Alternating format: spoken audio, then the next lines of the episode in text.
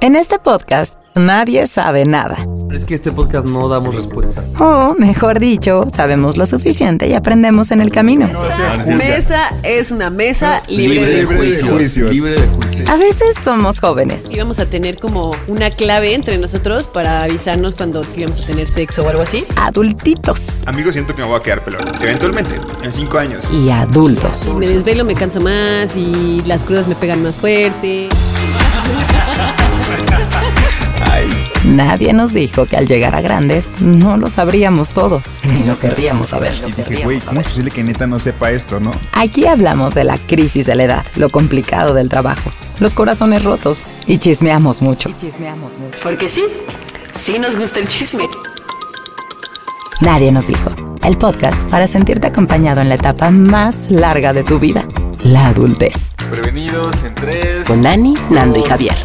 1. Nadie nos dijo. Esta semana me enfermé de, de la garganta y la pasé mal, muy mal dos días, ¿no? Porque me salieron más síntomas como de gripe y no, no era COVID, no fue COVID. Pero sí me sentí muy mal, ¿no? Entonces llegó la hora en la que nos juntamos a grabar y evidentemente cada que grabamos pues pues se junta es, es un momento de celebración, ¿no? Se, se juntan las ganas de tomar con el mezcal ahí, ¿no? O las cervezas en el refri. Entonces, tenía muchas ganas de tomar el día de hoy y mi ser responsable decía, a ver, ¿qué tanto es tantito, güey? O sea, tómale el hielo, o sea, tómate una bebida, o sea, tómate una cerveza helada o ve y sírvete un hielo con, con gin o con mezcal. Este, y ya fue, ¿no? Ya te sientes bien. Y la verdad es que me dio culo, amigos. O sea, no quiero... No quiero que me vuelva el dolor y siento que eso es súper de adultez. adulto, güey. Claro, Súper de completamente. adulto. El tanto tantito ya es, ya me la pienso, güey. Es como, bueno, no quiero estar mañana en cama, mejor ahí muere. ¿Les ha pasado? Sí, pero yo todavía no me gradué de un adulto. O sea, yo todavía soy de esos. eh, está- ¿Estás tomando antibiótico? O sea, ¿solo es el hielo o es que no puedas tomar alcohol? Y yo con el mezcal de la mano. Porque el mezcal, espérense, el mezcal es este. Está. Antiinflamatorio. Exacto, sí, el, el mezcal me abre la garganta. Pero, este. No, le, le pregunté al- al- a la doctora y ella solita me dijo como de. O sea, no pasa nada si lo mezclas, o sea, no pasa nada, pero este trata de no tomar frío. Ah, ¿no? pero es, es que hiciste esa pregunta, es a lo que yo iba, que creo que todavía no nos graduamos de adultez de preguntarle al doctor al final, así de... Uno siempre pregunta de, Doctor, ¿puedo pero tomar?" ¿puedo tomar? O sea, Sí yo creo que mis papás no copita, preguntarían ¿verdad? eso. no, pues no. O sea, sí es una cosa de todavía chaborrucos. pues. Fíjate que la doctora me cayó súper bien porque aparte me acababa de rasurar y me decía, no te ves de 30, te ves más joven y yo, "¿Eh?". Y ya después ella... Ahí es cuando dices, tengo un podcast que Ajá. habla de la edad y se lo pasas. Y ella solita me dijo, este, si quieres tomar, con este no pasa nada, lo puedes mezclar, pero con el, es una medicina para, la, para los síntomas de la gripe, me dijo, este lo va a cortar, o sea, este sí mejor no. Entonces ya desde hoy en la mañana dej- dejé de tomarme la medicina para no arriesgarme. Pero no me atrevo a tomar alcohol. O sea, como que todavía digo, ay, no, no quiero que me Alcohol sí, más bien Alcohol frío. sí, más- ajá, frío, frío, exactamente. Sí, que porque mírame ya aquí. Porque alcohol, mira, Estoy te, te viendo estamos ahí viendo. que glu glu glu y que jajaja. Glu, glu, glu. Oye, Güey, a- Ana y yo tenemos una ventaja. No sé si tú la has usado, eh, Ani, pero tenemos una amiga que es doctora. Y, o sea, si yo les mostrara mi conversación con ella absolutamente de todo, así, o incluso que ya me da pena con el doctor y a ella le mando una foto. Y le digo como, Clau, ¿pero puedo tomar con esto? O así, ¿qué me tomo? Pero que sí pueda tomar. O sea, siempre de tener una amiga doctora, amigo doctora a la mano. Siempre ayuda. Siempre ayuda en esos temas. Sí, sí, siempre ayuda. A mí sí me ha pasado que eh, me enfermo o algo y digo como, no, mejor sí me voy a cuidar porque no voy a hacer. Pero como que depende mucho de la situación. O sea, tal vez si me sentí neta muy, muy mal y ya llevo tres días en antibiótico y así siento que no salgo, digo, no, ya me voy a cuidar. Pero si es una gripita y como que me sentí medio mal, pero ¿eh? me vale. O sea, todavía no he dado todo el brinco de la, de la adultez de decir como, me voy a cuidar cada vez que me enfermo. Yo tampoco. no, la pues, verdad pues no. evidentemente yo, yo tampoco, ¿no? Nada más que el- el Pero la del hielo ya te graduaste, mira, porque no pediste hielo. Es que genuinamente ayer todavía me dolió un poco la garganta y sí como que siento el, el rasposito, ¿sabes? O sea, como que si pasa un hielo es como, ay, me va, Ah, me va a sí, ya doler. sé Entonces, cómo, ya ese sé mo- es como ese dolorcito todo lo tengo ahí, tengo un dejo. Como que digo, no, ¿para qué le meto, no? Pero a ver, tampoco tengo que tomar picante, comer picante. Y las papas que están en medio de qué son? De picante y De- con más picante. Con con picante, y con más picante, pero bueno, ya no es hielo, ¿no? Pero que la gente nos diga si ellos también han dicho que el tanto tantito es... Se, se lo frenan para, para mejor no hacerlo, porque sí, sí, sí pesa después, ¿no? Sí, Oye. sí pesa, sí puede llegar a pesar. Ya, o sea, ya que estamos en temas de salud, ¿ustedes son de estas personas que antes de llegar a la medicina o a ir a una consulta, googlean como remedios caseros contra la garganta o les da hueva? No, yo sí. Yo la verdad es que ahora yo creo que a muchos les ha pasado que en la pandemia no me he enfermado ni de gripa, ni De la garganta, ni nada. Pero ustedes saben, yo me enfermaba de la garganta cada tres meses. Es o sea, siempre estaba enferma de la garganta. Es más, ¿te acuerdas que en cumpleaños tuyo estaba yo así bien enferma de la Y eras la garganta? única que no tomaba, Y no estaba- tomando. sí. Ajá. Entonces, pues como siempre me enfermaba de la garganta, ya tenía yo mis remedios caseros, así de que té de jengibre con limón y con miel y con pimienta y no sé qué. Y siempre que me empezaba a sentir mal, eso era lo primero que tomaba. Ya si no me hacía, o sea, ya si ne- neta era una infección de garganta de me tiraba en la cama, entonces ya iba al doctor. Pero si no, con un tecito de jengibre, ¿cómo no? Es que eso, yo también soy primero de esos, esos primeros pasos antes de llegar a farmacias similares. ¿sabes? Güey, yo todo lo resuelvo con paracetamol. O sea, es como, a ver, vamos a ver si hay en la cajita de la medicina. Porque eso sí, ya, ya a esta, a esa altura ya tenemos una cajita de las medicinas Por supuesto. que se va acumulando ahí que el ibuprofeno, que el paracetamol. La mía empezó siendo una caja de galletas. O sea, la caja de galletas la reciclé y ahí eh, metí las medicinas. Ya se amplió porque ya, Ya voy a no caben. cumplir 32. Y entonces ya tengo una caja, un topper grande, pues. Este, Yo ahí. tengo un cajón, y ahí les va todavía mi nivel de adultez. Tengo un cajón de mis medicinas y otro cajón de, las medicinas de kiwi. Sí, en eso ya estás muy graduada, güey. ya con, la- con la- el cajón de medicinas de la hija. De tu De la criatura. perrija. De tu perrija. pues sí. No, también yo empecé con un cajón de... Una caja de zapatos con como la medicina. Claro, yo también con una caja de sí, zapatos. Sí, sí, pues es súper práctica para a los tirarla. 18, pues que puro Alcacelser Boost. Sí, exacto, exacto. Y ahí Y una dos- aspirina. Y dos Gatorade, porque Sí, según tú estabas enfermo y era La una aspirina. cruda. ¿Y ahora? ¿Se acuerdan de esa que decían, tómate una aspirina con coca o dos con... ¿Cómo era? No, eran los... No lo hagan, solamente quiero decir. Ah, no, eran los mentos, ¿no? Con coca y que explotaban. No, era otra cosa que mezclaban. Según yo eran dos aspirinas y una coca. Y que te ponía súper acá, como súper al tiro. A mí hasta, hasta hoy en Ni día... idea, la verdad, eso no lo había O sea, se escuchado. cuenta que me tengo que tomar una pastilla y si estoy tomando una coca, me da mucho miedo tomármela, pasarme la ¿Por los pastilla con la coca. Ajá. ¿Neta? Por este mito de que me va a explotar algo. Entonces voy, o sea, hasta prefiero, si no voy a pedir un agua así, voy al baño y prefiero agua de la llave y con eso pasarme la pastilla. Y el diarreón al día siguiente, ¿qué tal? Con la coca. es un mito tonto en el que creo, por cierto. Ah, pasa, pasa, pasa, pasa. Yo, así ya cambiando el tema, pero el mito que creo es el de los chicles que te los comes. Ah, y yo te también, pegan yo las también, yo tripas. Güey, ese completamente. Siempre que me trago un chicle me da un buen de estrés, así de... Yo me los Y luego trago digo, relájate. siete cada diez. ¿En serio? Y luego, Yo no. Pues como ahorita no se va a escuchar, pero me agarro el pellejo de acá atrás de la espalda y me lo jalo porque mi abuela, que en paz Te descanse, truenas el empacho. Me truena el Una empacho. vez a mí me tronaste ¿Te lo el troné? empacho. ¿A ti también te lo tronado o no? Sí, sí, sí, pero no entiendo. Eso yo nunca lo escuché en Colima de tronarte el empacho. Mi abuela decía que era que se pegaba cuando te tragabas los chicles o las semillas de las frutas. Yo, por ejemplo, de las sandías siempre me como las semillas. Qué huevo las quitando. Y entonces mi abuela siempre nos, nos estiraba y como y desde que ella ya no vive, yo me lo jalo, así el pellejo y... Bien, ahorita no se escuchó, pero acaba de tronar bien rico. No, no, no, no. Ya, no, Javier, no, ya, no pongas Javier. en el micro. Vamos a comenzar Bueno, ya mejor. empecemos. Sí, mejor ya. Vamos a darle el Sí, primer vamos tema a darle lo que sigue porque Javier, a ya empezó con sus cosas a raras, sacar ¿no? mis ventosas así. Sí, güey, no, guay, vaya, vaya. A ver, pues comenzamos. Este, yo soy Nando. Yo soy Ani. Yo soy Javi. Bienvenidos. Que comience. Hey, I'm Ryan Reynolds. At Mint Mobile, we like to do the opposite of what Big Wireless does. They charge you a lot, we charge you a little. So naturally, when they announced they'd be raising their prices due to inflation, we decided to deflate our prices due to not hating you. That's right. We're cutting the price of Mint Unlimited from $30 a month to just $15 a month. Give it a try at mintmobile.com slash switch. $45 upfront for three months plus taxes and fees. Promo rate for new customers for limited time. Unlimited more than 40 gigabytes per month. Slows. Full terms at mintmobile.com. Nadie nos dijo que podríamos echar la fiesta en lunes. Nadie nos dijo. Em, el fin pasado tuve un, lo que yo llamé un reencuentro de la prepa, eh, donde sabrán que Ani y yo estudiamos juntos desde, uh, desde el kinder. No, ¿cómo? Nunca si lo dicen. Es la primera vez que lo escucho. Te lo juro que si no me lo dices ahorita yo ni me no te das cuenta. Pues sí, señores, sépanlo. Y este, y la verdad es que esta reunión era en, en domingo y Como a ti te gusta. Como a mí me gusta. Y tengo que confesar que me da un poco de hueva, ¿no?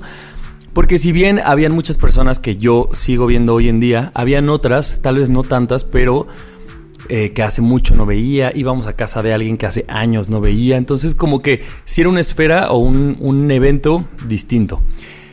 Yo, para empezar, bueno, solo quiero hacer aquí un gran paréntesis. Un día antes probé por primera vez el vodka tamarindo. No lo hagan. Me puse así lo- la borrachera más cruel que me he puesto en los últimos tiempos. cruel.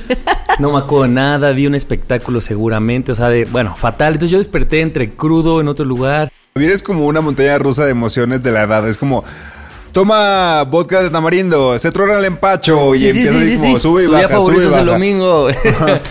pues sí, eh, bueno, eso fue un lapsus del sábado. Entonces les digo, amaneces crudo y con un evento que, la verdad, eso, les reconozco que no tenía tantas ganas porque ya hemos hablado mucho aquí de la nostalgia y de amigos que son de nostalgia. Y para mí, un poco este evento significaba eso, como amigos de nostalgia, ¿no?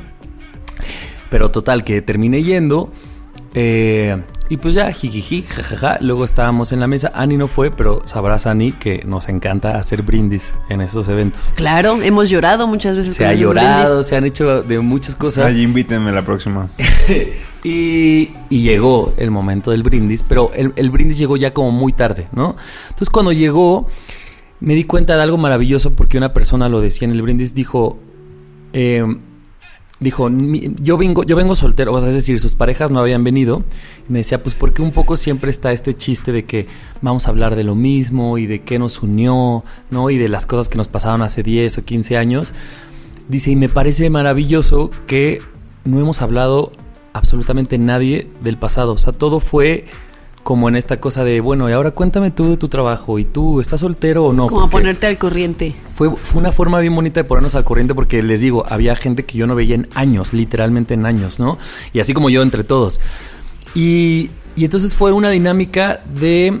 Aquí siempre hablamos mucho de la nostalgia, tanto de lo bueno y de lo malo, pero justo en ese brindis decían, a veces la nostalgia, o lo que concluíamos es, no nos permite volver a conocernos. Porque entonces cuando me tocó a mí el brindis, yo pensaba en mí y yo decía, no mames todo lo que yo he cambiado en los últimos por lo menos cinco años que algunas personas de aquí han estado alejadas de mi vida. Y esa, eso sucedía en mi cabeza, pero ya que estás ahí y ya que lo- te permites verlos, pero de verdad verlos, ¿no? No, no, no con esta nostalgia, dices, bueno, claro, si todas esas cosas me pasaron a mí, seguramente al de enfrente también cambió en estos cinco años y maduró o no, pero ahora piensa distinto o no. O sea, pueden suceder muchas cosas, pero cuando vamos y no nos permitimos ver a las personas por lo que somos, pues creo que sí, eso, la nostalgia puede seguir y seguir y seguir y es una cosa bien complicada porque si bien nos mantiene unidos, no nos permite ver quién en realidad somos hoy en día, ¿no? Porque entonces pues hablamos de lo que fuimos siempre. Y esta vez a lo mejor decíamos, tal vez tuvo que pasar demasiados, demasiado tiempo sin vernos para que, para que ya hubiera un, un espacio, una amiga de las que fue tiene un tatuaje que me encanta que dice, sin espacio nada sucede. Y decíamos, tal vez ese tatuaje es cierto, tenía que pasar demasiado tiempo y espacio entre nosotros para que ya nos interesáramos por el, el nuevo Javier, la nueva Ani, etcétera. Y se me hizo bien bonito y dije, güey, qué... Y porque claro, me puse a pensar que yo lo hablo en un grupo de, de personas que estudiamos juntos, pero pienso en, es- en esferas como la familia. ¿Cuántas veces no regresas por la nostalgia o te alejas de la misma familia por la nostalgia misma, no? Y cómo no nos permitimos reconocer, volver a conocer a las personas que conocimos cuando éramos pues morros, pubertos, chiquitos, bebés, no sé. Creo que alguna vez en un episodio hablábamos de, de que a veces es con la gente que llevas conociendo desde hace mucho tiempo y que está muy presente en tu vida, es bien como difícil reinventarte o cambiar, este, no sé, a lo mejor ciertas opiniones o lo que sea, porque entonces siempre vas a quedar encasillado en eso que eras en tu pubertad, a pesar de que ya no lo eres, ¿no? Entonces, pues así yo soy lana intensa, ¿no? Y no estoy diciendo que ahorita no soy intensa, pero es como siempre van a decir intensa, aunque hoy yo sea la persona menos intensa del mundo, esas personas siempre van a decir que soy la Ana intensa, porque esa era la persona que, que yo era, ¿no? Y es la etiqueta que se me quedó. Y te acuerdas que se acuerdan que platicábamos Sí, en sí, algún sí. episodio de eso. Pero creo que justo cuando pasa el tiempo, eh, la gente que dejas de ver, que es parte de ese pasado y de esa nostalgia, pero que la dejas de ver. Cuando no caes en, en la nostalgia como es en esta zona de confort, porque también pues vuelves a ver gente que tiene muchos años que no ves, que a lo mejor no los ves porque ya no son tan compatibles contigo y no tiene nada de malo, entonces siempre hay como una cierta incomodidad de, uta, ¿y de qué voy a hablar con estas personas? ¿no? A pesar de que los quiera y sean parte de mi historia, ¿de qué chingados voy a hablar con esta gente si es tan, tan diferente, ¿no? Entonces, pues caer en, en lo fácil de, pues vamos a hablar de la prepa y de los profesores y de las pendejadas que hacíamos, pues está bien cómodo. Pero cuando te das la oportunidad, debe de ser como súper interesante justo en conocer a la, la nueva persona nueva que persona. es este, esa persona con la que conviviste tantos años y que ya no es ese morro de 18, ¿no? Y, y también es este discurso de decir, y también quiero que me, que me vuelvan a conocer a mí. Claro. ¿No? O sea, que vean que tal vez yo también soy diferente. No sé si mejor o peor para nuestra amistad, pues, pero que soy otro. Pero que al fin de cuentas, cuando tienes 17, 18 años, pues apenas te estás conociendo también tú, Claro. güey. O sea, ¿cuánta gente no encuentra después que, que sale del closet porque se acepta o que empieza como a darse cuenta de que no quiere trabajar y alinearse al, al, al- al godinato y ser freelance como tú lo hiciste, Javier? Y como que empieza como a algo que te iban formando en la prepa, pues dejas, lo dejas de lado porque te das cuenta que no es lo que querías. Entonces, a los 18, la idea que tenemos de nosotros mismos ni siquiera es la real, ¿no? Claro, apenas te estás descubriendo. Y han pasado, o sea, pues han pasado tanto tiempo, si, si se dejaron de ver cuando tenían que en la prepa 18 años, han pasado 20 años. No, 20 es cierto, tienes 38. Órale, órale, ya me tocaba la vacuna hace dos meses. Ya me, me, me super tripié. Han pasado este, como 14 años. Sí, Ajá. 14, que ya es un, un gran número, ¿no? Pero a lo que me refiero es, es esta semana, y lo quiero traer a colación porque pues, este, pues yo no, yo no he tenido reencuentros con los de la prepa como ustedes. Pero esta semana Hace poquito vi- que fuiste a Colima, ¿no viste a tus amigos de...? Ah, de la facultad. Pero de Ah, la de la prepa facultad. no. De la prepa sí casi les En la facultad ya es distinto el salto. Sí, en la facultad ¿no? ya estás un poquito más encaminado a lo que quieres ser. no, eres un, no eres un pinche moco de 17, Sí. 18 años. Ponce, mi amigo que siempre digo, él, él desde la prepa, pues. Pero el punto es que eh, vi, vi el especial de Friends, evidentemente pirata. No vayas a hacer no, spoiler. no voy a hacer spoilers, pero bueno, no, eso es lo que se ve desde el tráiler. O sea, te lo te plantean como a ellos hace mucho que no ven sus episodios y hay, o sea, porque el episodio, el, el- el- este especial trata como de que recuerdan mucho, ¿no? Y empiezan a contar anécdotas. Y hay, hay personajes, o hay, bueno, hay actores que no recuerdan las experiencias que habían vivido en eso. Eh, Fue tan importante en sus vidas, o sea, fueron 10 años juntos que aún así, y fue un éxito así mundial, que aún así fue tan grande, no lo recuerdan, porque ha pasado el tiempo. Entonces también como que de repente forzar a querer saber experiencias de la prepa, de cuando íbamos en quinto de prepa, es como, güey, no me voy a acordar. O sea, de verdad no me voy a acordar por qué queremos hablar de eso si vamos a contar las mismas tres historias que fueron súper cabronas. Pero como dice Ani, es y la el vía resto fácil. va ahí. ¿Eh? Es la vía fácil. Es la vía fácil, pero terminamos contando las mismas historias. O sea, de tres, cuatro veces. Total. Cuando la prepa fueron tres años y es como, no te acuerdas. O sea, ¿por qué no permitirnos? O sea, y se me hace súper valioso esto que ustedes se permitieron conocer, reconocerse, ¿no? Decías, el permitirse hablar de este punto que nos dejamos de ver hacia adelante, no lo que vivimos juntos. Había, eh, eh, o sea, quiero aterrizar una escena que me pareció maravillosa de ese día, en la que Pensé estábamos... que de Friends. No, No. estábamos todos afuera, porque entonces, chéquense, fue una, una amiga con sus dos hijos y había otra amiga que ni siquiera los conocía, ¿no? O sea, así de, de nuevo era el panorama. Un amigo contándonos del divorcio de sus papás, este, yo por ejemplo con algunas personas ni siquiera había hablado de mi bisexualidad y tampoco fue como que tuve que, justo la nostalgia ahí juega a tu favor, que no tienes que empezar desde cero, es como, ya, es esto y es como, ah, ok, siguiente, Claro. ¿no? Pero bueno, estábamos todos en el garage fumando eh, mota. ¿Por fin? ¡Benedictinos! Güey, y por primera vez sale de la palabra de, de la boca de Javier la palabra mota. Ya está Felicidades. cerca de legalizarse. Yo solo lo hablo cuando está. Muy bien, muy bien. Te claro, admiro. claro, claro. Te respeto. ¿No, ¿cómo Como es? buen benedictino. Te veo, Como buen benedictino. Te observo y te respeto. ¿Cómo es? Venga. Bueno, y entonces estábamos haciendo esto. Y un amigo dijo, ah, ahora resulta que todos aquí estamos fumando y a mí me atacaron mucho tiempo por ser el pionero. porque marihuana. En realidad lo fue, de la marihuana. Claro. Y entonces la dueña de la casa que hace años no veía dijo, oye, por cierto, te debo una disculpa porque yo fui de las que más te juzgué cuando hace, como dices tú, Nando, hace 14 años empezaste, a 10 años, no sé, empezaste a hacer esto y yo decía como, no, y aquí lo hemos dicho, cuántas cosas no hemos cambiado nosotros en cuanto al aborto, la droga, las relaciones, el amor, lo que sea. Y decíamos, claro, era normal que a los 18 juzgáramos a nuestro amigo de 18 que fumaba porque para nosotros era algo nuevo y teníamos la educación de nuestros papás encima de, ¿no? De mal visto y si tienes tatuajes también está mal visto, bla, bla, bla. Y fue como, güey, literal fumamos la pipa de la paz de decir, ah, perdón por haberte juzgado así, pero mira, ahorita ya estamos compartiendo esto porro. Y ahora, ¿con qué nos quedamos? ¿Con la historia de cuando te dijimos eso o con la historia de que ahorita estamos todos compartiéndolo? Tal vez es más valiosa esta segunda y ahí es donde la nostalgia se queda en un lugar secundario que creo que está chido, ¿no? Creo Que- que estaban bien marihuanos y por eso Javier ya está. Y nadie me ¿Qué habló. haces que Nadie me Javier habló. estaba Mejor solo? tema del mundo. ¿Qué haces que nadie fue a la reunión estaba Javier solo? Yo me quedé en mi cuarto, así. Pero Javier, Porque todavía traía ¿de qué hablas? La cruda del vodka tamarindo todavía en mí, güey. Andabas así, No. todo en otro planeta. No, era un paréntesis, era un chiste.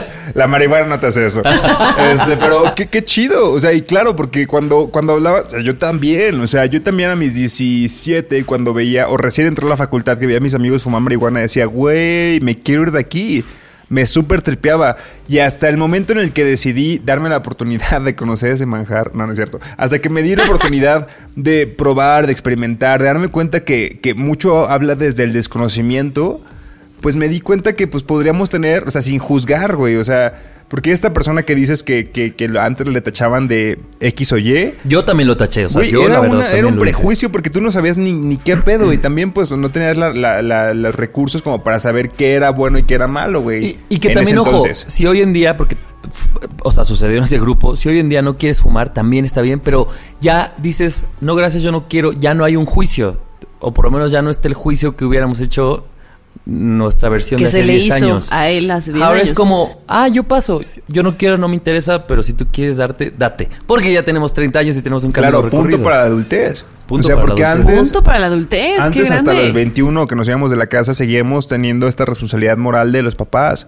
De que al fin de cuentas nuestros papás pues dependíamos económicamente de ellos, vivíamos en su casa y tenemos este respeto de, güey, pues claro, voy a respetar este espacio, ¿no? Pero después te permites y creces y te das cuenta de que, güey, puedes tener cerca a la gente que quieres sin juzgar, sin nada. Está bien chido. Crecer, informarte y crear tus propios criterios y no guiarte a través de lo que en la escuela te dijeron o tus papás te dijeron o la religión te decía. o- Exactamente. mil Muy cosas, bien. ¿no? Y creo que algo muy importante que a lo mejor podríamos sacar de esto es que también sería bueno que, que nos diéramos este espacio, ¿no? Que decías del, del tatuaje de, de, de... Creo que es de Chris o de quién es? Sí, de Cris. De Chris. A lo mejor darnos el espacio también con la gente. No estoy diciendo espacio de no vernos, ¿no? Con la gente que ves más seguido, sino el espacio de. de, de dejar. Dejar el espacio para conocer a la otra persona, ¿no? Porque creo que luego nos pasa con la gente con la que más te juntas o con la que más eh, ves seguido, que te quedas con ciertas ideas que después ya no te sacas de la cabeza porque pues llevas tanto tiempo de conocer a la gente que, no sé, si hace tres años yo decía que no me gustaba el fútbol y hoy les digo que me gusta el fútbol. Ay, no mames, pinche morra. Ajá, en vez de escucharme que realmente algo cambió en mí, pues nos reímos, ¿no? Y es como no dejas a lo mejor que las personas avancen Es o verdad. crezcan o cambien, o sí cambian y crecen y avanzan, pero entonces dejas de ser parte porque no los tú no estás dejando que esa persona sea sea quien es contigo. Ya, ya para, para ir cerrando, eh, creo que es un momento especial ahora que vivimos todos un encierro y que dejamos de ver a la gente durante un año más. Pues preguntar genuinamente cómo están. O sea, ¿qué te enseñó el ¿Y quién encierro? eres ahora? ¿Cómo, ¿Cómo ves ahora? O sea, porque la neta fue algo súper pesado para todos Claro. y para todas, ¿no? Es como, ¿qué te enseñó la pandemia? O sea, ¿cómo, ¿cómo ha cambiado, cómo te ha cambiado a ti? ¿Para bien o para mal? Di- di- dilo y permítate, permítanse ver a las personas que, que vuelvan a ver poco a poco.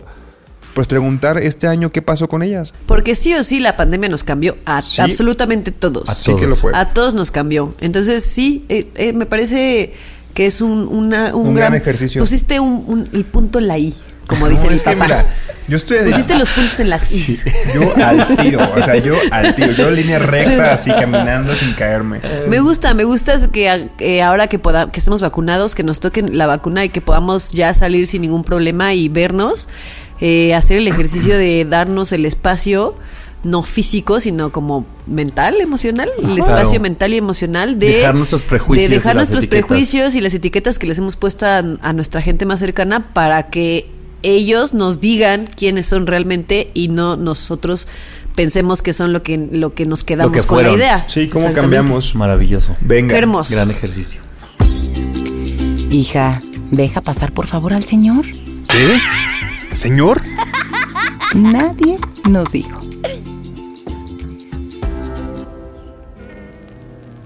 Mi tema del día de hoy se llama No soy yo, eres tú. Ya ven que existe esta frase como cliché de no soy, no, ¿cómo es? No eres tú, soy yo, ¿no? Ajá, sí. Entonces es al revés, ¿no? Es no soy yo, eres tú. Porque creo que muchas veces eh, en relaciones de pareja solemos culpar o responsabilizar a la otra persona de issues que tenemos nosotros mismos. El otro día vi un, un- un video en el que salía eh, César Galicia, que fue uno de nuestros invitados en la segunda temporada, Ajá. y hablaban de si se puede tener, si se puede amar sanamente.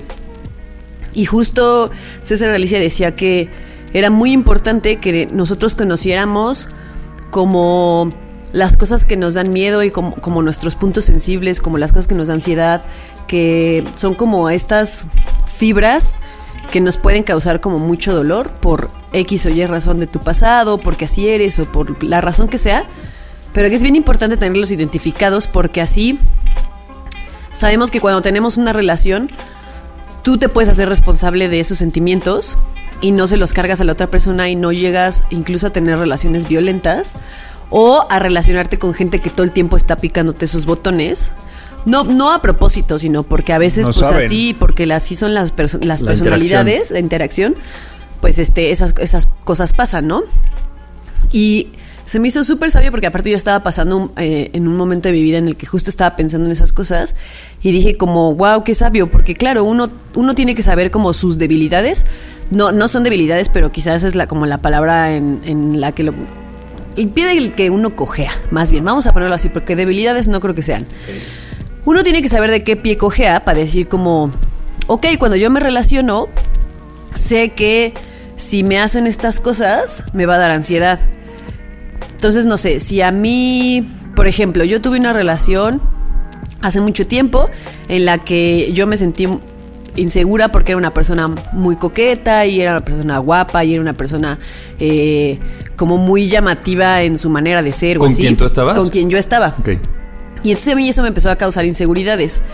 Y, y porque eh, pues él coqueteaba enfrente de mí. Y no es que me estuviera poniendo el cuerno, ¿no? Pero a mí eso Era me su generaba inseguridades. Y después terminé con esta persona, empecé a andar con otra, otra persona y esta otra persona tenía una mejor amiga que a mí, tocándome esta fibra sensible que yo traía de mi relación pasada, eh, yo no podía con eso, ¿no? Y entonces yo le echaba la culpa a esta nueva pareja de es que tú y tu amiga, ¿no? Y responsabilidad, responsabilizaba a mi pareja y a su amiga de lo que me estaban haciendo sentir, cuando realmente era problema mío de inseguridad.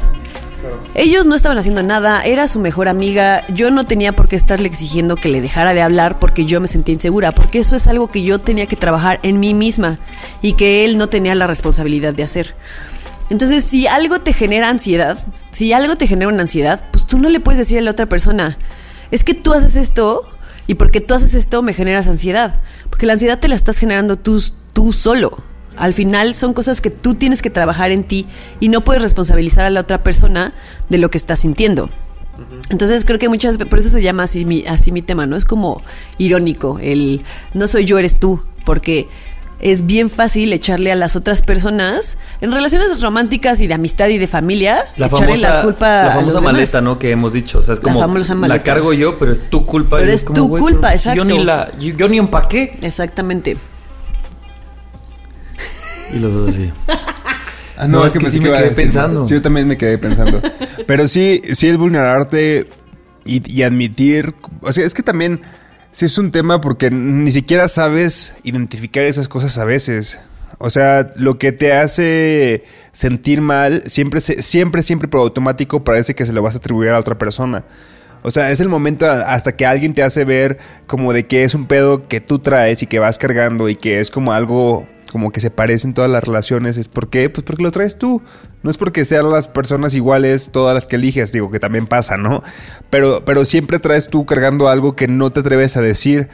Porque, porque también piensas que eso es vulnerarte mucho y eso es mucha intensidad o eso es que van a decir yo, van a decir que estoy, que, que son inseguridades de, de una loca celosa. Porque están pensando en eso, güey. Claro, porque eh, tenemos obviamente. este estigma de que, de que la gente es así y de, que va a exagerar todo y eh, te van a poner una etiqueta y dices, güey, no, a ver, espérate. Pero, pero incluso en eso que dices, Nando, no sé, esta es mi opinión, pero incluso cuando alguien dice, pues es que yo no sé qué me pasa que todas mis parejas me ponen el cuerno, por ejemplo, creo que sí hay un problema y no estoy diciendo que es tu culpa que te pongan el cuerno, pero cuando tú decides elegir estar con alguien, seguramente en tu elección ya viste un arquetipo o como una persona potencial a que te vuelva a hacer lo mismo. Y entonces sí termina siendo un poco tu responsabilidad, no lo que esa persona te haga, pero la de que tú decidiste estar con una persona con la que a lo mejor sigues tú repitiendo patrones, ¿no? Por ejemplo. Pero si tú no, como, como tú dices, si tú no lo haces consciente, pues vamos a pasar 10 años diciendo, güey, el problema está allá afuera, yo tan buen pedo que soy y no me no encuentro a alguien. No sé, o sea, como que siento que sí es bien confuso para empezar lo que tú dices, Ani, darnos cuenta así de esto me genera ansiedad, esto me genera tristeza, esto me genera celos. Hay muchas personas que a veces no sabemos ni siquiera que eso nos genera. ¿Por qué? Claro. Exacto, el o sea, por creo qué. que lo, lo primero es, te tienes que preguntar por qué, ¿no? O sea, si, no sé, si yo tengo pareja y le digo, acompáñame con mis amigos y me dice, hoy no tengo ganas y yo voy con mis amigos y soy todo el tiempo ansiosa y me la paso muy mal, no le puedo decir a mi pareja, es tu culpa que me la haya pasado mal, porque no tiene la culpa. Exacto. Esa Sí. persona no tiene la culpa. Entonces, lo primero que tienes que, que preguntarte es por qué me siento ansiosa y por qué me la estoy pasando mal si no está mi pareja conmigo en una reunión con mis amigos. Y probablemente si lo analizas bien, vas a llegar a no sé, no sé a qué punto, ¿no? Pero te vas a dar cuenta que no es realmente porque él te haya, no te haya acompañado. Es algo que tú tienes. Cualquier que- respuesta está en Cualquier ti. respuesta está en ti, no está en la otra persona. Pero creo que es bien fácil, o más bien, sí, es bien fácil decir como es tu culpa. Y Sí. punto. Echar culpas ajenas es lo más sencillo siempre cuando y sobre todo cuando traes las emociones a, a flor de piel, ¿no? O sea, de que sabes que te la pasarías mejor si estuvieras pensando diferente, que te la, que, que te la pasarías mejor si respetas la decisión de la otra persona de decir, güey, no quiero ir. O sea, ¿por qué si la otra persona no quiere ir, tú quieres obligarle a que vaya contigo cuando no se la va a pasar bien, ¿no? Pas- poniendo ese ejemplo, ¿no? Y es como, no, porque tiene que estar conmigo, porque así son las relaciones, porque siempre tienen que estar las personas juntas. Claro, claro. Porque si no, ¿qué van a decir de que la pareja se quede sola? Y es como, ¿qué? Pues van a decir que cada quien tiene su espacio. Claro. o probablemente ¿y van a decir que qué O sea, mala relación, pero ¿qué? Tampoco. O sea, ¿A ¿o ti qué te en qué te afecta, no? Que las otras personas digan eso. Sí.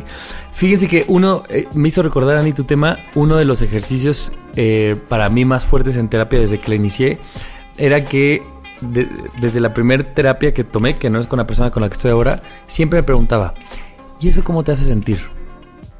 Y a mí esa pregunta me desbarataba porque entonces yo llegaba, pon tú que un día emputado, y yo decía, es que yo, o sea, vengo a contarte mi enojo porque además mi enojo claramente tenía razón y estaba validado por mí y era más que suficiente, ¿no? Entonces cuando yo le contaba así, es que tal persona me hizo esto, esto, esto, me decía, vamos a cambiarlo. ¿Cómo te hizo sentir su acción? Y yo, al principio me costó mucho entenderlo, ¿Tú ¿no? de qué te importa? Te vengo, vengo a pero es que quejarme eso- de, este, eso- de este güey o de esta morra. A ver, Lucía. No, no se llamaba Lucía, ¿no? pero eso, y cuando, cuando empecé, em, pues ya, si le entras a la dinámica y empiezas a contestar como te preguntan, entonces empiezas a darte cuenta de la gran separación de las acciones que hace la gente. O sea, si a mí me enoja eh, he visto mucho en Twitter y a veces yo estoy de ese grupo, ¿no? Como, ah, no me gusta que la gente mastique muy fuerte y entonces ya hasta tiene un nombre, esta como manía, fobia, no sé cómo se le llame, hasta que dices, bueno, pero ese güey puede masticar como se le dé la gana. Lo que tú tienes que trabajar es por qué a ti te afecta que alguien mastique feo, porque tú no puedes controlar el masticar de la gente, punto. Mastica como a ti te dé la gana, eso sí está muy bien, ¿no? Y justo entonces en terapia empecé a aprender, dije, güey, cuando yo creía que tenía la razón, en realidad yo solo estaba montado en mi macho de... Pues claramente es mi No cabeza. soy yo, eres tú. Exacto. Y, y eso, un poco viene a revertirlo Sí. con tu tema. Paréntesis, sí es súper frustrante cuando te das cuenta de que el problema eres tú, que la psicóloga te lo hace ver, es como maldita sea. Y te voy a ¿Para pagar eso por pago? eso. Y te ¿Para voy a pagarle. Te voy a pagarle por esto. No, pero Me ves en el piso y me pateas en vez de levantarme. hay una frase que no sé si la voy a super forzar al traerla ahorita, pero. La eh, vida es una caja de bombones. La- nunca sabes lo que te va a tocar. No, eh, estoy viendo una serie que se llama New Amsterdam. Es muy buena, ¿verdad? Este, A mí y no el me gustó. doctor ¿No te Max gustó? Uf. Goodwin. Uf. Uf. Uf. Ok, ya, paréntesis cerrado. Eh, pero él siempre dice- tiene la frase el cómo ayudo. Ajá, ¿cómo Siempre te llega, puedo ayudar? ¿Cómo te puedo ¿Cómo ayudar? te puedo ayudar? ¿No?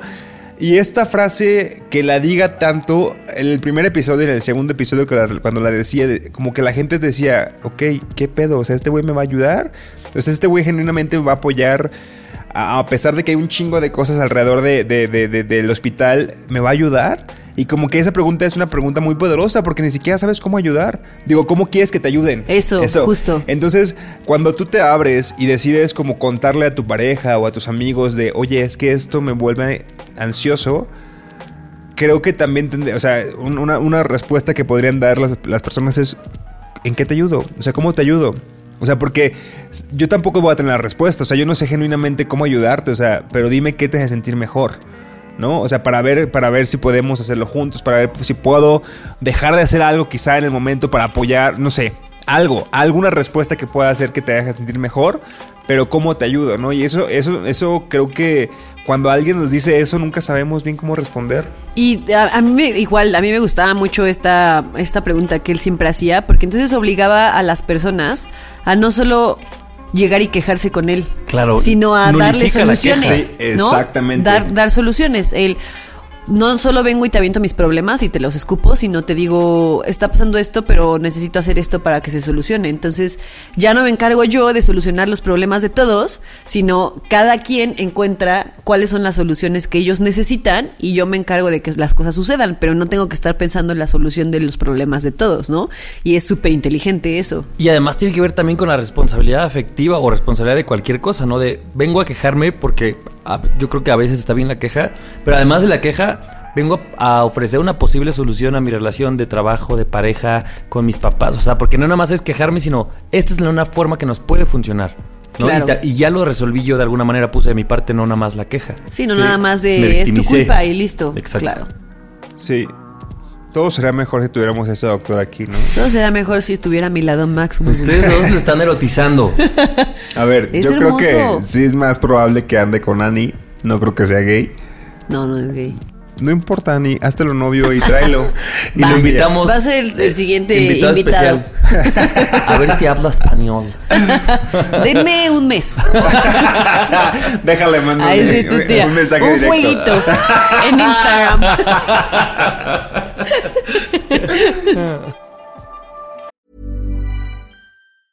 Hiring for your small business? If you're not looking for professionals on LinkedIn, you're looking in the wrong place. That's like looking for your car keys in a fish tank. LinkedIn helps you hire professionals you can't find anywhere else, even those who aren't actively searching for a new job but might be open to the perfect role. In a given month, over 70% of LinkedIn users don't even visit other leading job sites. So start looking in the right place. With LinkedIn, you can hire professionals like a professional. Post your free job on linkedin.com/people slash people today.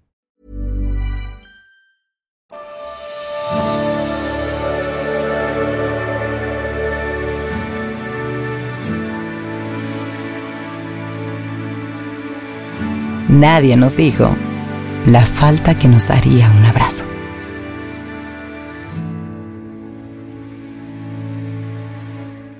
Nadie nos dijo.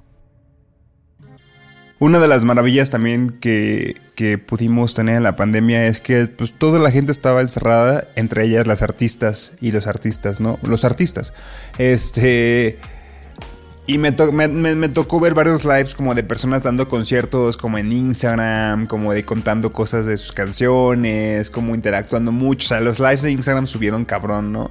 Claro. Y el más reciente que vi fue uno de una de mis, de mis cantantes favoritas de la actualidad, que se llama Daniela Spala, que es una chica eh, cordobesa, bueno, de Córdoba, Argentina, que yo una vez platiqué de una canción de ella. El de, Claro, en la Sí. ruptura, si no me parece. Sí, sí, si no sí, me sí, vete equivoco. una vez.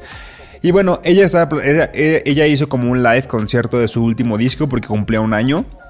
Y lo, lo, lo alcancé a ver como a la mitad, ¿no? Y en una de esas cosas que, o sea, de esas historias que contaba, platicó una anécdota de que ella tenía mucho miedo de que el disco actual, que se llama Puro Teatro, se pareciera mucho a su disco anterior que se llama Camas Separadas, por las canciones, por, por, el, por cómo estaban compuestas las canciones, por lo que significaban para ella, pero que después hubo dos canciones que grabó que se dio cuenta que esas dos canciones eran muy diferentes a lo que había hecho en el disco anterior, ¿no? Y, y, este, después, después les digo si quieren cuáles fueron, pero como De que una vez dinos. se llama Te veo la salida y se llama la otra Te alejas de mí o algo así. Esas dos canciones cuando las grabó, como que salió de grabar, dijo, y como que genuinamente estaba feliz de que esas dos canciones hacían la diferencia con su disco nuevo, ¿no? Y dijo una palabra que, una frase que, que- que me hizo sentido y hacia allá va el tema es, yo era consciente de estar feliz. O sea, estaba muy consciente de que en ese momento yo estaba muy feliz y, y como que fue más pleno aún saberte que estabas feliz por, por la razón que fuera, ¿no? Y, y me, me trajo como a la mente las, las veces en las que nosotros somos conscientes genuinamente que somos felices, ¿no? Hay veces que nos ponemos felices de repente, o que cosas nos hacen feliz, o nos hacen reír, o nos cae un depósito de un cliente que no sabíamos que nos iba a pagar. Este, y nos paga y decimos, güey, qué freelance, felicidad. Claro. No, qué felicidad. O como a mí cuando dijiste eso me vino a la mente cuando estás así tipo un sábado en la chelaqueliza de café de café Pacífico y de repente estás así y dices como qué rico sábado, ¿no? Me la estoy pasando súper No bien. quiero estar en otro No lugar quiero estar más en que aquí. Ojalá si fueran todos mis sábados y eres consciente de que eres feliz. Claro, porque yo sí siento que, que hay cosas como esto, esto de las cosas inesperadas que llegan y te hacen feliz momentáneamente. Y dices, güey, qué, fe- qué momento de felicidad, no lo veía venir. Pero cuando eres consciente y la atmósfera es consciente, o sea, como que todo se embona para que genuinamente te sientas feliz y tú eres consciente de esa felicidad, se me hace algo súper valioso. Y sobre todo, volviendo al tema anterior que decíamos que en la pandemia, pues la neta hemos tenido muchos momentos difíciles, ¿no? Pero que creo que eh, cuando tenemos momentos tan complicados y, y vemos hacia el final del túnel algo genuinamente que nos hace felices, creo que es algo súper chido. O sea, porque decimos, güey, es que de verdad, me, o sea, como que de verdad esto ni siquiera lo pongo en duda, ¿no? Esto genuinamente me hace feliz, esto genuinamente me lo merezco, ¿no? Y es algo que, que, que yo sentí cuando lo estaba platicando a Daniela Spala, que dije, güey, claro, o sea, ese sentimiento de sentirte plenamente feliz, no pones en duda nada más, creo que se me hace súper chido, súper, súper chido. voy a caer en un cliché, pero es como así te sientes como realmente vivo en ese momento, ¿no? Sí. Está súper cliché de uno se siente realmente vivo. Pero la neta sí, es cuando dices, no mames, qué bonita es la vida, güey, qué feliz soy, por esto vale la pena vivir. Y ya sí te pones de buenas porque, pues sí, estás tocando el cielo. Claro. Sí, que es la parte contraria al dark side. Que es cuando ya tocas y no vas hasta arriba. Acá es como que estás en el top de tops y dices, güey, Y, y- y- pero y para darle cabida a eso, es que me hizo recordar mucho el episodio de Daphne del positivismo tóxico, de claro que existen estos momentos de en que la vida te sonríe, tú le sonríes Claro. a la vida, pero también seamos honestos, no sucede de lunes a domingo. O sea, No, no se va a el sábado en la Te va a durar tres días y después se te va a pasar. Y al otro día tendrás un domingo bajón de la verga, ¿no? Y, o sea, como que siento que está bonito ver estos instantes, si es que se pueden llamar de alguna forma, apreciarlos por lo que es Pero porque claro que sabes que en tu rutina probablemente hay días que no, tampoco estarán mal, solo hay días que pasan, la verdad, ¿no? Hay días que nos pasan así de... mm, Y más que verlos, porque al parecer que, porque pareciera que verlos era, es, es como un ente externo que los ve y los aprecia por Sentirlos. fuera, es sentirlos. Claro, claro. Güey, y quisiera que ustedes pensaran este, en un momento genuinamente feliz en, su, en, en- en el último año, que ha sido muy difícil para, para nosotros, para todo el mundo. Pero yo sí recuerdo uno muy particular y van a decir que soy super cursi, pero eran dos. Yo tengo uno. Yo tengo, es dos y se relacionan con lo mismo y tienen que ver con Nadie nos dijo. El live. el- los jueves de live de Nadie nos dijo me ponían muy feliz porque sabía que iba a acabar hasta el pedo. y cuando grabamos el día siguiente con Ani. O sea, que era un, un, un pedo en el que, güey, no, no, no, o sea... Que, que veíamos que nos íbamos a juntar los tres, que íbamos a estar como tomando y que eso iba a acabar en pedas sí o sí, aunque sea los tres juntos, pero era lo más social que teníamos porque los tres nos cuidábamos, bueno, nos cuidamos para vernos y sabíamos que nos permitíamos estar cerca, a pesar de la incertidumbre que era la pandemia, ¿no? Y el Claro. hecho de decir, güey, y yo me acuerdo que, que eran las, el viernes a las 5 de la tarde y quería terminar mi trabajo, quería meterme a bañar, quería salir y grabar y después jugar juegos de mesa o pedir tacos o lo mismo que hemos hecho en los últimos viernes en- durante los últimos dos años. Pero como que en la pandemia se magnificó el hecho de, güey, Sí. tenemos que grabar y tenemos que vernos y tenemos que jugar, ¿no? Y yo, yo recuerdo que hubo como contadas veces que tú decías, Andy, de que no, es que hoy no me siento bien, mejor me voy. O no, hoy, hoy tengo algo que volver a la casa por Kiwi, mejor me voy. Yo decía, oh. Yo decía, oh, Hoy no soy feliz. Hoy no soy feliz, güey, qué Gracias por arruinarme la vida, Ana. Tema- ese tema es para decirte que me- me estabas echando. Piensa, ¿por qué te hace sentir así? No me responsabilices. No es culpa de Ana. Pero a ustedes, ¿qué momento les hace feliz en la es que no quiero repetir, pero tengo que repetir uno. Pero yo no voy a decir los lives. La verdad, el live de aniversario lo recuerdo como un día, así, el día. O sea, porque además recuerdo la planeación que hicimos, el em- la emoción de nos saldrá este pedo, no dos celulares simultáneos, pero para la gente que lo vio o que no lo vio, pues hicimos como según nosotros dos sets y nos dividía solo una pared y se escuchará, no se escuchará, este...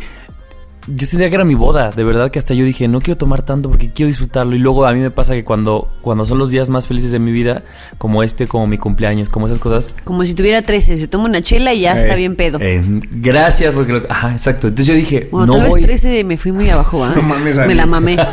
Una disculpa. Si tú, doble A. empezas- si tú empezaste a beber a los 13, eso es un Una disculpa a los 16. Eso, como Ah. que hasta yo me preocupaba así de no quiero tomar tanto, pero era tanta la emoción que yo tenía que era como un perrito así que no se puede controlar. Y de, volteaban para todos lados. Y al otro día me acuerdo despertar con esta sensación de, uy, qué gran día fue ayer. Es- ese día ha sido de los tops para mí. Yo me acuerdo así perfecto la primera vez que nos juntamos a grabar ya en pandemia. Que se acuerdan que yo no paraba de hablar porque yo, Sí. pues encerrada platicando con Gael nada más, porque creo que ni Kiwi existía todavía no, en ese todavía momento. no existía. Que fue el día del ataque de risa en el, El episodio. día del ataque de risa de, pues yo, ¿qué te, qué te estoy diciendo? Ese ataque de risa se los vamos a poner ahí para que sepan en qué episodio es. Exactamente, exactamente. Y, o sea, ese, ese día nunca se me va a olvidar porque de verdad fui muy feliz de, de estar con ustedes y como de... Siento que era muy, muy al principio de, de la... Bueno, más bien, era muy al principio de la pandemia y había tanta, tanto miedo y tanta incertidumbre y tanto... Este, pues yo no, sí, yo no, ya no veía a nadie y no voy a ver a mi familia en mucho tiempo y no sé qué, y como que verlos me, como que redujo un poco todo ese miedo y toda esa incertidumbre y ese no voy a ver a nadie así en un año fue como un a ver no calma tampoco no es que vayas a, o sea como que me dio un fue como una lucis, una lucecita en el túnel oscurísimo Que era como un lugar seguro. Sí. ¿No? O sea, porque al fin de cuentas volvemos a lo mismo. Fue muy al principio que no nos veíamos más que. O sea, respetábamos mucho el no ver a nadie, no salir. Pero cuando salíamos era por esto, ¿no? Por grabar el podcast y por hacerlo presencial. Y sí era muy una, una emoción muy genuina, ¿no? Era, era plenamente sentirte feliz. Entonces yo quiero que la gente que está escuchando esto nos cuente un momento que fue plenamente feliz en pandemia. sí me Porque son contados. La verdad es que no son tantos. Porque... y puedo decir otro Sí, por supuesto. Decir Tres, así. Cuatro no. Tres sí. no uno más solo cuando El cuando pude volver a ver a toda mi familia porque pues dejé de ver a- yo soy muy muy cercana con mi familia y los veo muy seguido y pues los dejé de ver como cuatro o cinco meses Y cuando pude volverlos a ver fue así. El reencuentro. Porque aparte, pues no habían conocido a Kiwi, Kiwi ya había crecido y no sé qué. Fue como conocieron a Kiwi. O sea, como que fue. Sí, fue muy, muy, muy padre. Esos dos momentos. Siento que también mucha gente va a comentar que el hecho de. O sea, y esa felicidad la sentía mucho en Twitter. De, de- de presumir que tus papás están vacunados. Uta, Mm, claro. Es bueno. Te da una Claro. tranquilidad, güey, que dices. "Uf". O sea. Yo ah, se los juro que cuando empezaron, empezó la vacuna, muy, muy, muy al principio, digo, ahorita ya es más seguido, ¿no? Que, ay, no es que no, no es que ya me deje de dar gusto, claro que me sigue dando gusto, pero muy, muy al principio cuando empezaron a vacunar a papás los fueron de además 60 de y los arriba, primeros. de los primeritos. O sea, de verdad, era como, yo veía en el timeline así, por ejemplo, de Twitter, y aunque fuera alguien que yo ni conocía, no sabía ni quién era, Sí, así like. yo veía el, el tweet y decía como, no mames, qué pinche felicidad, aunque no sepa ni quién eres, pero eres como... Sí, te, como que te Claro. compartían un poquito de esperanza, ¿no? Sí, y también cuando, cuando el registro, o sea, que fue el- lo primero, ¿no? Lo que primerito, claro. Que pasó que no se podía registrar y que era un desmadre porque había tanta gente queriendo registrar a su familia, adultos mayores, que decías, cuando como la comunidad de una red social se junta para darte consejos de es que yo intenté en este navegador, es que yo intenté a las 3 de la mañana, es que si pones esto tal vez y se daban consejos, nos daban bueno, es que no yo no lo hice porque yo A mí una amiga me mandó y me dijo, oye, en, en este momento yo pude, vas a tus papás. Y a la primera. Sí, eso. Es que justo, digo, yo no lo viví tal cual porque mi familia es más joven, apenas se va a vacunar. Pero yo decía, güey, qué chido. O sea, yo sí lo hubiera, yo sí, hubiera- yo sí me hubiera levantado a las 4 de la mañana a registrar a mi mamá. Claro. Si hubiera sido el caso, ¿no? Tú Pero- estuviste todo el día intentándolo, Ana. Todo el día. Yo registré y que se como a siete y, personas. ¿no? y como Ajá. que, güey, registra ahorita en esto, ahorita se Sí, puede. y mi- amigos que yo veía que ponían tweets así de no he podido registrar, no sé qué, yo les decía, pásame así los datos de tus papás y te ayudo y hasta que lo logremos. Y ahí estaba yo así Güey, ayudando a gente. qué hermoso. Y también me pareció muy bonito justo ver como a la gente de nuestra generación o a lo mejor generación un poquito más arriba de nosotros o más chicos que nosotros ayudando a sus a sus adultos a sus adultos mayores. O sea, Sí. como de Ok, yo sé que tú no vas a estar aquí en la computadora refresh, refresh, porque yo ya tengo, o sea, Ticketmaster me hizo máster Sí, sí. en comprar boletos para como, Harry como el puerquito de Toy Story. El que pasa el control. Gracias a las preventas de City Banamex. Gracias, gracias a Harry Styles, yo soy así la máster. Está bien, lo hago yo, no pasa nada, ¿no? Y ver cómo, pues de alguna manera le estás respondiendo a tus papás, ¿no? Por todo lo que hicieron por ti, de la manera en la que podías, como de, Sí. pues vamos a, a ayudar en lo que podamos. Cierto. Eso también me conmovía mucho, la A mí verdad. también. Y qué ya bueno. para. Hasta estoy sintiendo ahorita felicidad otra vez. Y, y yo tengo ya visualizada La la, verdad. siguiente pregunta, la tengo visualizada y quiero que ustedes me la respondan. ¿Cuál creen que sea, si fuera un, un- O sea, si se pudiera planear esto de la felicidad genuina como la que tuvo Daniela Espala? ¿Cuál creen que sea algo planeado que ustedes dirían, güey, es que esto voy a vivirlo como. O sea, yo voy a parecer que estoy con un ácido encima cuando voy a estar sobrio? Lo tengo. Yo también lo tengo. A ver, pongan ejemplos porque creo que no entendí del todo la Yo lo- bueno, no sé si era por ahí, Nando, pero lo que yo quiero decir es que antes de pandemia, antes de vivir todo esto, a mí siempre este momento de felicidad lo vivo en mis cumpleaños. Ah. O Ya, sea, para mí mi cumpleaños es esta celebración en la que yo invito a la gente que más quiero, que fue más importante este último año. Y obviamente, o sea, no es como que todos estén ahí para ti, que te estén abrazando todo el tiempo, pero es una cosa en la que yo por lo menos digo como, güey, este es el día de yo ver a toda la gente que quiero Sí, y me emociono demasiado. Javi es de aventar la casa por la ventana cuando Sí, son sus cumpleaños. Sí, eso para mí es. De en cuanto a de tacos y bebida y así, y emocionalmente también así, ah, se Nada va. más que a ver, si usted está escuchando esto y lo invité a mi cumpleaños a las 2, llega a las 2 porque a las 4 yo voy a estar bien ya está pedo, que desmayado. no me acuerdo. Ya está desmayado en el Y sillón. menos si hay raicilla. Como la vez que invitamos a mi amiga Sí, Monse, sí, sí. que trajo raicilla y fue la peor combinación. O va a estar No, dormido o va a traer una, una máscara de pug. Güey. Es verdad. no, no, no, no. Pero yo ya tengo la mía, es. Y lo he sentido, o sea, lo he querido eh, vivir ya es el próximo concierto. Uf, sí, sí, O sí, sea, sí, yo sí. no soy tanto de conciertos, pero de verdad, como que la primera vez que fui al Vive Latino, la, ul- la, la primera y la única vez que he ido, Cuando fuimos, ¿no? cuando fuimos ahí eh, todos, Yo me fui- la pasé sí. tan ¿Sí? bien. El hecho de sentir, ah, bueno, es que más que un concierto a un festival. Porque ese pedo de decir, güey, es que no mames, está Jimena Sariñana ya, va a estar. Juanes acá, Ay, va a estar. un festival. Hasta Cerramos el intocable y ahí nos vemos. Me acaba de dar un escalofrío. Eso, güey. El hecho de Hasta, hasta estar formado en el Sanirrent, ¿no? Así de. Ah, eso "Ay, no, media eso hora. no. No, eso tampoco Eso no. pero, pero es como de que, güey, ya va a tocar intocable, vámonos. Y vas como, como, así como ovejitas, todos al Ahí mismo entre la lugar, al gente, así empujando gente. Sí, Y tratando con la de chela meterte hasta arriba, adelante, en con la- cadenita. Con la chela arriba, Con la chela con permiso, arriba, con permiso, con permiso. caiga, este... Güey, eso creo que es algo que yo genuinamente quiero, güey, porque Ah, es un evento eso. masivo donde de verdad está la música todo y puedes bailar y puedes gritar y puedes cantar y no te importa nada. Creo que eso es un momento de genuinidad. Jalo a tu idea. Yo Órale. también. Jalo. ¿Ya? Ana, no, falta Ana. Yo, yo tengo el día ejemplo de mi boda. perfecto. Un partido. El día no, de mi boda. No, no, no. Pero sí la boda de mi hermano. Ah, que es La en boda de mi hermano es en noviembre. Ah, ok. Dos mil- Es en este noviembre, año. Este año, sí. Entonces yo sé que, porque aparte a mi cuñada la amo. Siempre le digo que es mi, mi hermana postiza. Porque la amo con todo mi cora. De hecho, me pidió ser dama de honor. Ay. Sí, muy Mira, bonito. yo no voy a decir nada, pero sí, a ver, yo, yo y Piña, si de repente les, les, les sobran dos boletos, ahí estamos Javier y yo. Compartan. Así como Yo, que... yo no me, no me enojo si un día antes, ¿eh? Yo voy a estar todo listo. Yo ya tengo apartada la fecha. yo no voy a hacer nada. plan. Noviembre, del primero al 30 cerrado, ¿eh? Yo no sé Así, qué día yo nada más pido que en la cena se grabe Nadie nos dijo así. Que Bien ponga- en vez de decir que se abra pista con nadie Con nos nadie nos dijo, dijo. ¿eh? Oye, pero claro, es un gran evento Uf. para tu O familia sea, en general. uf. Porque aparte es el primer Uf. hijo que se casa. Sí. Esperen, tengo una que nos involucra a los tres. La boda La de boda Paco de y Sofía y Sofi. Paco. Sí, es verdad. También. evento. Ay, no Es mames, una boda después de tanto tiempo Sí. va a ser maravilloso. Y eso es más cercano, vamos a estar todos. Güey, eso. Creo que también es un evento en el que genuinamente puedan estar todos tus amigos. Está Ya no hablemos más de eso porque ya quiero estar ahí, güey. Y yo tengo una boda antes de mi amigo Armando. moda, ya sé, o sea, bueno, pues porque ¿Sabes año qué? y Todas medio. las bodas que se cancelaron ahorita van se a ser así de. El miércoles tengo tres bodas. Sí, sí, sí, sí. Porque sí. pues ya no hay. ¿Cuándo? Sí, sí, En lunes, sí. En lunes. Sí, también tengo la boda de, de mi amigo Armando. Y que también tengo mucha. O sea, ya también como es como estas fiestas bonitas, que no es una fiesta cualquiera de vas y ves un montón de gente y te empedas. Las bodas siempre tienen esta. Esta como misticidad, Sí, como como, de mucho amor, de Y todo el mundo carga está emocional, feliz y claro. así, bien bonitas. Sí, son.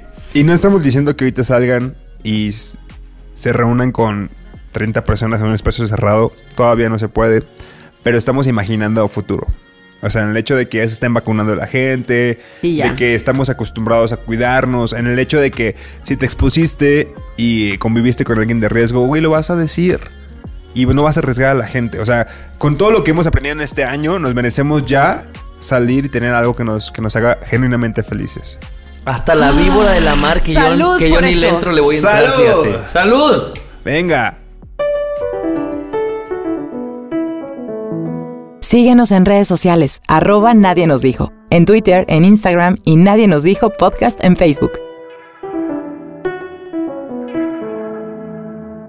Nadie nos dijo que la nostalgia a veces no nos permite ver quiénes somos hoy en día. Nadie nos dijo que de vez en cuando es bueno darle espacio a nuestra gente para que nos diga quiénes son hoy en día. Nadie nos dijo que los reencuentros son una oportunidad para reconocerse. Nadie nos dijo que victimizarnos solo hará que no avancemos.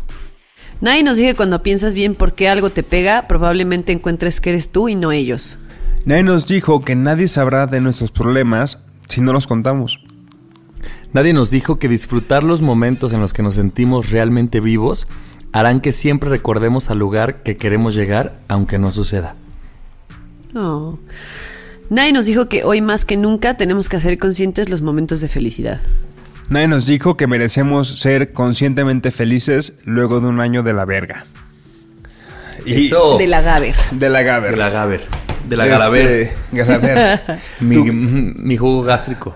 Tu conclusión del último tema me hizo recordar la canción de Me siento vivo. Wow. Oh, oh, oh, y no sé por qué fobia siempre está en los festivales. En cualquier festival que estés está fobia. Entonces como que se me antoja hasta ver a fobia. A ver, yo nunca, nunca he visto a Fobia en vivo. Yo creo que yo sí los he visto en Yo vivo. sí los he visto en vivo. En un vive, de hecho. Pues se toma. No esto. Ah, Ah, sí, yo es sí. cierto. O sea, se ponen a discutir. Es para beber, amigos. Es verdad. Ya hasta se me olvidó cómo se juega nunca, nunca. Yo nunca Lo nunca, vi con imagínate. ustedes, por eso lo dije, porque según yo estábamos los tres juntos viendo fobia a lo lejos. ¿No? Sí, Era ¿verdad? En el ¿no? último vive. En el último. ¿Sí? Ay, ya se me iba a salir tuyo. La Lolita Yala. Amigos, éxito de episodio, me gustó, o sea, lo disfruté mucho. Yo también. Yo también, yo también. Hagan consciente este momento de felicidad, amigos. Oigan, y comencé el programa diciendo que estaba tomando un mezcal porque enfermo, bla, bla, bla. Güey, me curó el dolor de garganta. Mágico. Se el mezcal es mágico. Que me curó, güey. Siento que alguien me está besando la garganta en este momento de lo calentito que la siento. Yo voy a ventilar a mi amiga, la que conté en un inicio, a Claudia, porque un día yo le escribí, yo estaba en Playa del Carmen con una amiga, con una amiga nuestra, y le mandé hasta foto y video de mi garganta y le dije, güey, me siento muy mal, pero estoy en playa, ¿qué hago? Y yo dije, ella va a ser más consciente que yo. Y me dice, Javier, estás en playa, toma, ya luego veremos. Y yo, "Ah". Tomé, ver, y se los juro que al otro día amanecí como si nada. Estás diciendo que Claudia dice que tome ahorita un No, gin. no, no. Estoy diciendo que te busques a tu doctora de cabecera que te diga lo Que tuyo. Yo ya que tengo la mía. ¿eh? No, yo ya me quedé con esta idea. O sea, Claudia está diciendo que yo tome un gin. No, no, no. Que sería, es más, sería perjudicial si yo no lo tomo. Yo digo que sí, tú date. Venga, pues. Lo que sí, amigos, es que no sigan estos consejos en su día a día. Vayan No al doctor. es como yacas, ¿no? Así que aquí lo haces, pero se, se recomienda no hacerlo Exacto, en casa. no, si vayan al doctor cuando se sientan mal y no sigan los consejos de este par de, loco- de este par de locos. Pues y bueno. nos escuchamos. Lo que sí sigan es al podcast en Spotify. Nadie nos dijo. Así es, y en redes sociales nadie nos dijo. En Facebook, no, en Facebook nadie nos dijo podcast y en Instagram y en Twitter nadie nos dijo. Éxito. Venga, nos pues. escuchamos el próximo martes. Yo soy Nando. Yo soy Javi. Yo soy Ani. Adiós. Nadie nos dijo. El podcast donde hablamos de lo que en serio nadie nos dijo. Cada semana, nuevos temas de la adultez que deberían contarse. Con Ani, Nando y Javier. Nadie nos dijo.